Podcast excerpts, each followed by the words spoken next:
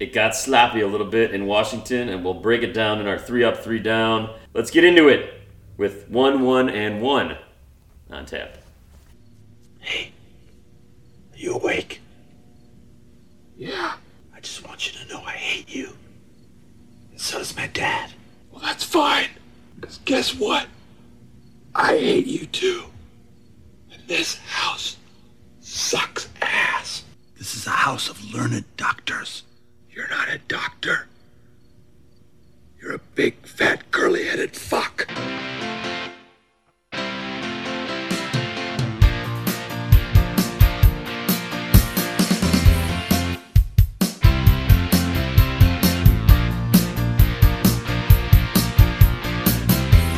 One on tap is brought to you by Black Husky Brewing, the one and only sponsor of the Unknown Packers Podcast, and the only podcast available in American Sign Language and in spoken English. This week, I have the Vein and Dogfather mixture, a little concoction. So a little, what's that called? Citra Mosaic. I don't know, like dog vein or vein father or vein dog. Veiny father? Veiny father. I like that, actually. Sounds all right. Gross. I am drinking the veiny father or the veiny dog. Ooh. Yeah, I'm drinking the veiny dog right now. It's cool. A Citra Mosaic hop, 16 ounce today because we're starting it off early today. We normally record a little bit later on, but Jeremiah's got date night, and we know what date night is when you're married and you've got a 1-year-old. It's got to happen. Cheers, buddy. Oh yeah.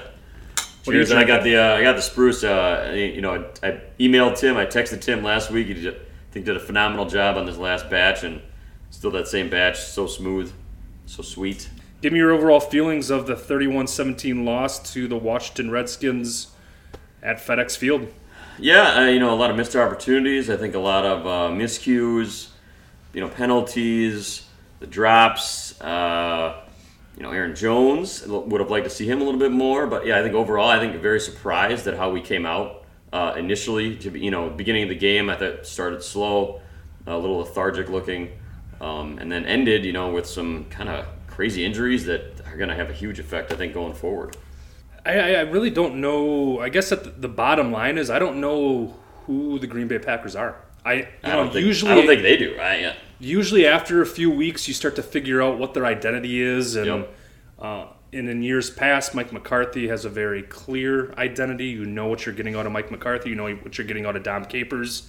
I honestly was surprised that the Redskins jumped out to a 14-0 lead. I scoffed at the mention of Adrian Peterson last week when we talked about the common threads and fabrics of the Redskins and the Green Bay Packers, which you had highlighted on, and sure enough, not only do I like for you to be right, I thought we were done with Adrian Peterson, and just to see him run all over the field. I guess my biggest takeaway is that I don't know if my predictions are just fanboy, and I really firmly believe that we're a Super Bowl contender. But at the end of the day, I start watching this like, are we the only a Super Bowl contender if we have to be firing on all cylinders?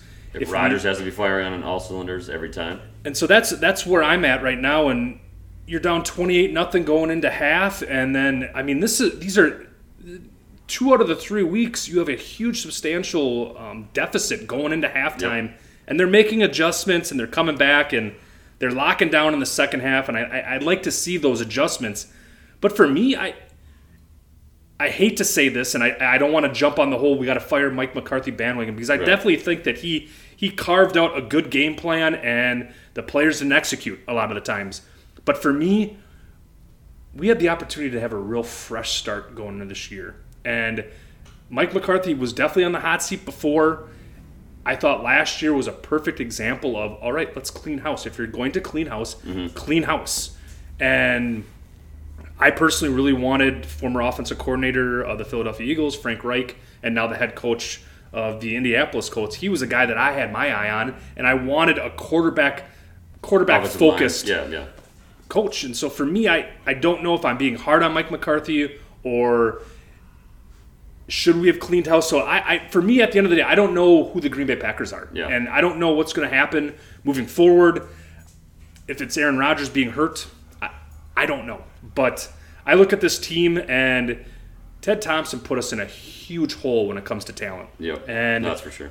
without further ado, let's get into our three up and our three down. Yeah, so I think top of our list was Aaron Rodgers, but as you mentioned throughout the game, there were times where the game plan was drawn up pretty well, especially those first couple drives, and Aaron Rodgers I think missed some open guys, but overall, I think again had a pretty solid game. It's just those drops. I mean, he was hitting guys, he was creating plays, especially with his bum leg. Still had a nice run there on his own. It's just what else can you do? And I think they kept harping on that throughout the game. Just what else can one guy do? Especially the Kendricks drop, the Cobb fourth down play, and that'll be further on. But I think it relates because there's a guy who looking like he we're down 28-0. We dig ourselves into that hole, but there's moments where you're feeling like, okay, he's going to bring us back, and then you have those kind of bonehead mistakes or miscues that just kind of set you back. But, yeah, I mean, Aaron Rodgers continues to be, the shining light of the Green Bay Packers. The what did you call him last year? I think we did an episode.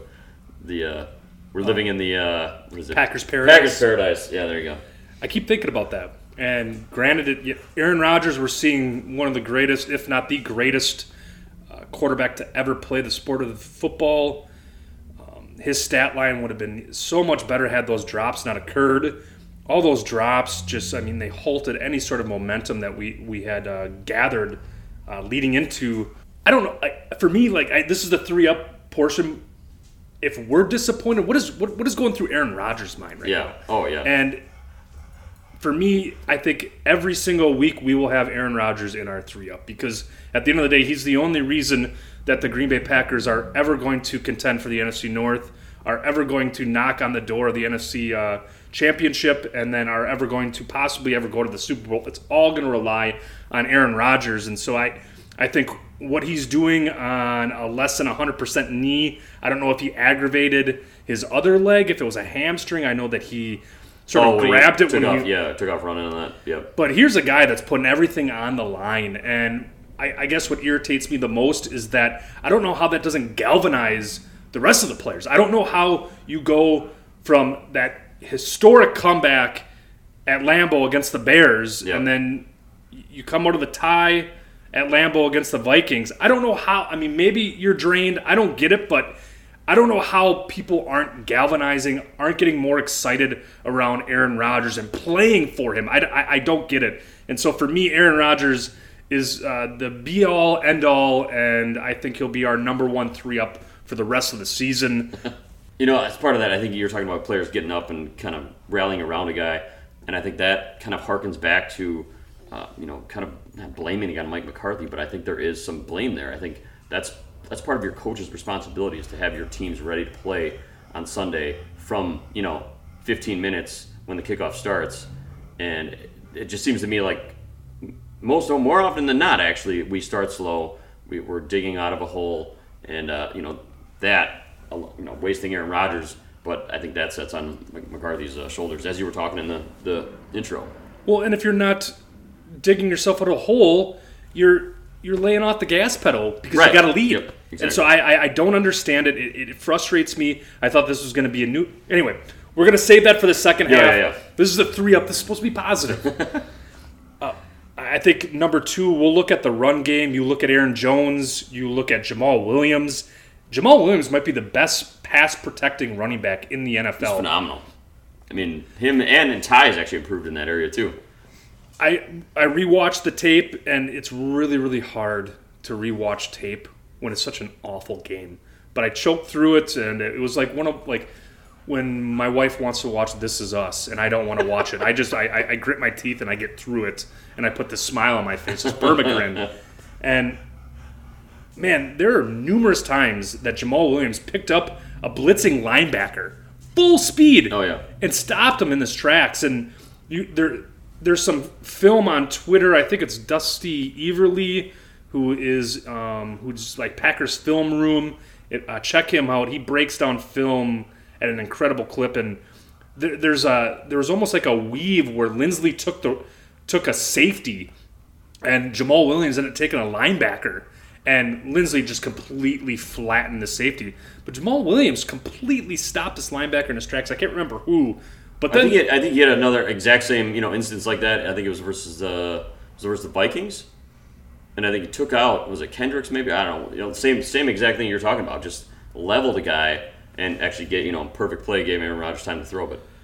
So that's a highlight. You have the combination of Jamaal Williams, which is why he gets the snaps that he does. Yep. He is an incredible pass blocker. I don't think I've seen a running back of his caliber pass block any better. I'm just blown away when you watch the film and you hone in on Jamaal Williams. It's incredible. And then you got the lightning. You got Aaron Jones. Aaron Jones. 6 carries, 42 yards.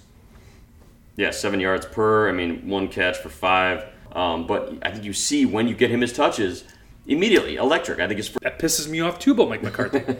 If he's electric, and you talk about, especially Goody's whole spiel, this whole offseason is, we're going to look for the best 53 men or best 53 players on this roster. Best guy. Just so why not give him the rock? And I understand that Jamaal Williams is a great and pass pro, but again, there are instances of Mike McCarthy where he talks about how Jamaal Williams has earned his reps and Ty Montgomery has earned his reps. It's like, why? Because he went from a wide receiver to a running back, and you feel bad for him because he converted and he's actually somewhat mediocre. With Aaron Jones, every time he put his hands on the football, 7 yards per clip. And that's earning reps in my mind.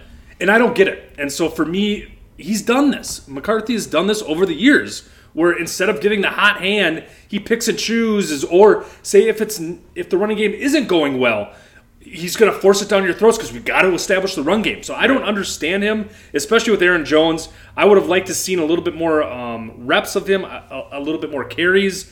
Granted, he isn't as great in pass pro as Jamaal Williams. What do you have to do? The first carry, he busted off for a first down. Yep. 10 yards. And it wasn't anything that was open. He made that play. Dipping and diving, spinning in traffic.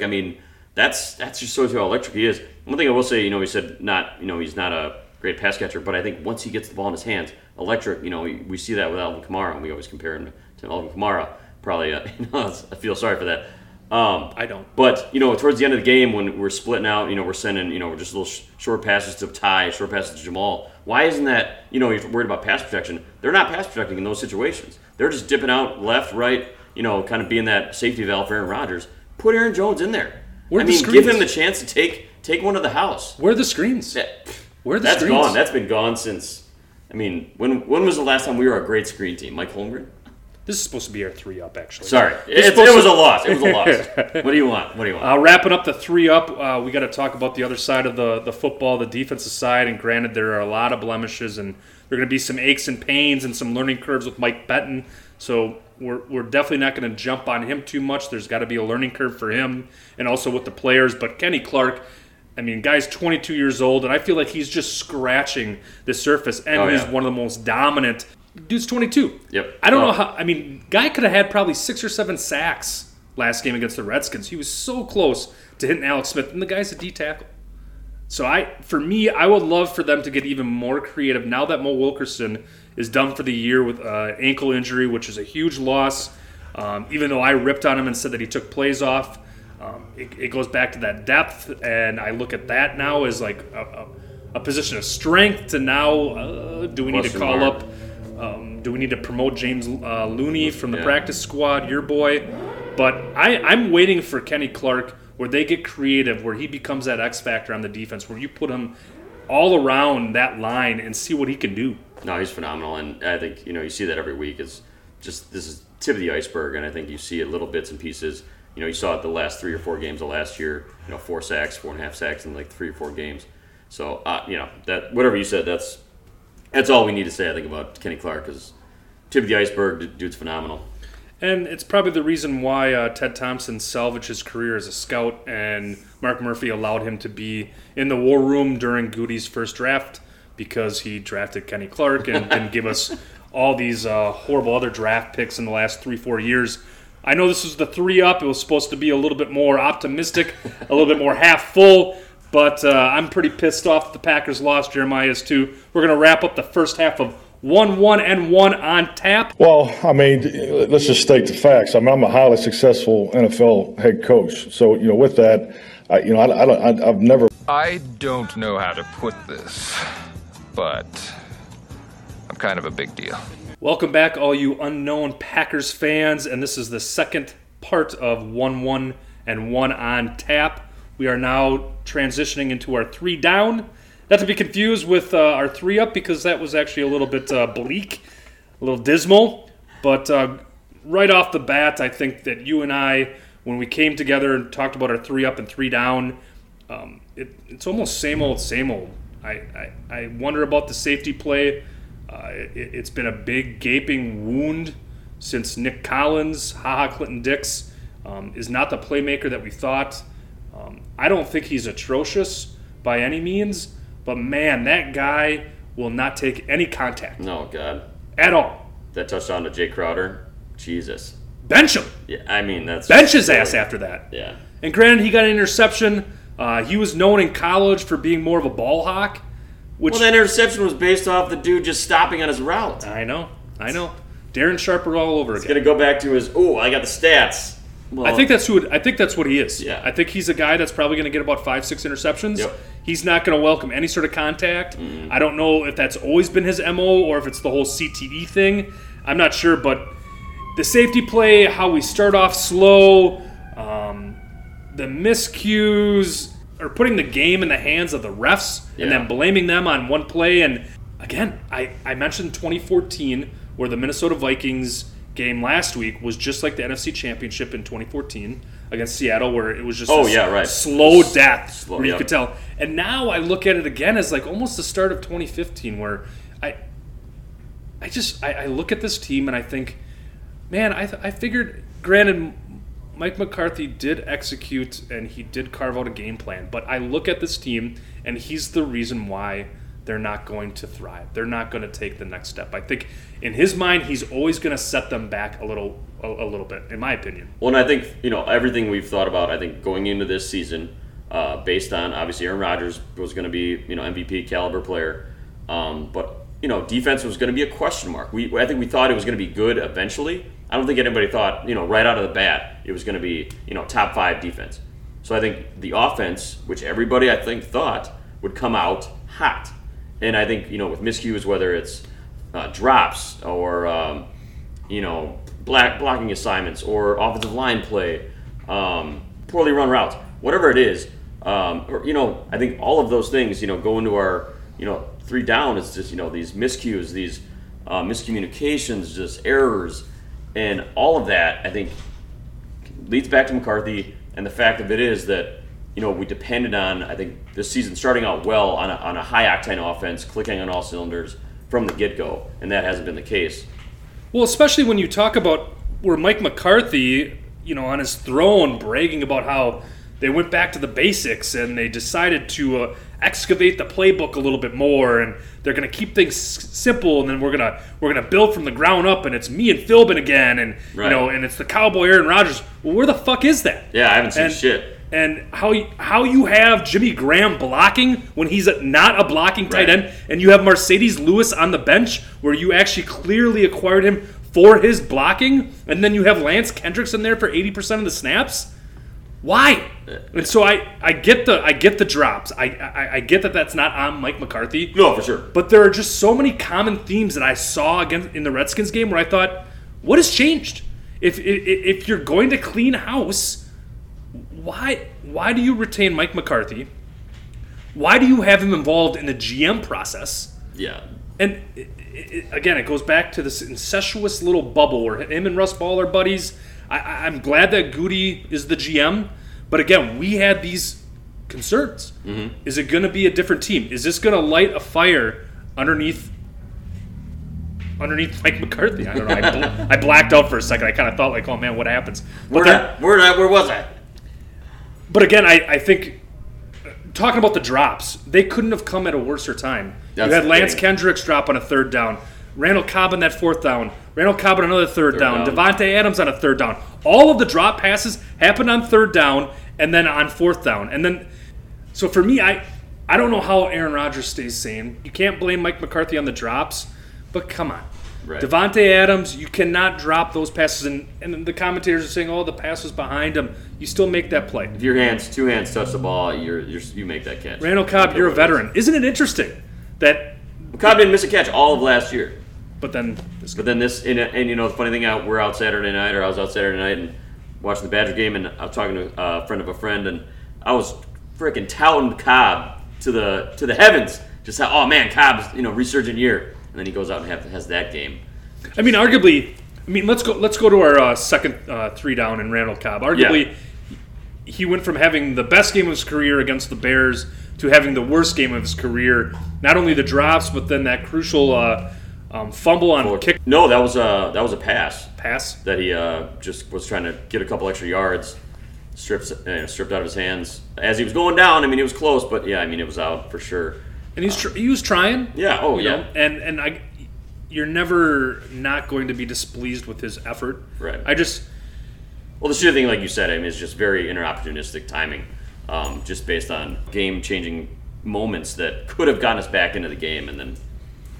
Well, and that's the crazy thing is that we were actually in the game. Yeah, exactly. Right. And I don't want this season to play out where we're constantly fighting back and we're clawing back, and it's taken years off my life. It's making my receding hairline recede faster. I don't know. You got to recognize that Cobb was definitely one of the huge blemishes in the game, and had he converted that fourth down, the momentum was there, and I don't know. I really don't know if it was lack of preparation. I mean, you look at the Minnesota Vikings game against the Bills, and they lost 27-0. Was it really that extra quarter of football that gassed them both? And so maybe that's the case, and that was almost a silver lining where you see the Vikings lose that bad at home, and you think, wow, man, maybe we went toe-to-toe and we're just gassed. But at the end of the day, if you're playing playoff football, you're gassed every single week, and you show up to play. And so for me, the slow start, we could easily be 0-3. We could easily be 3-0. But, I mean, can you imagine? I mean, outside of that historic comeback against the Bears, we could have lost that game. Right. Could have lost last week with Carlson. Daniel Carlson, yeah. And then this, so we could be 0-3. Yeah.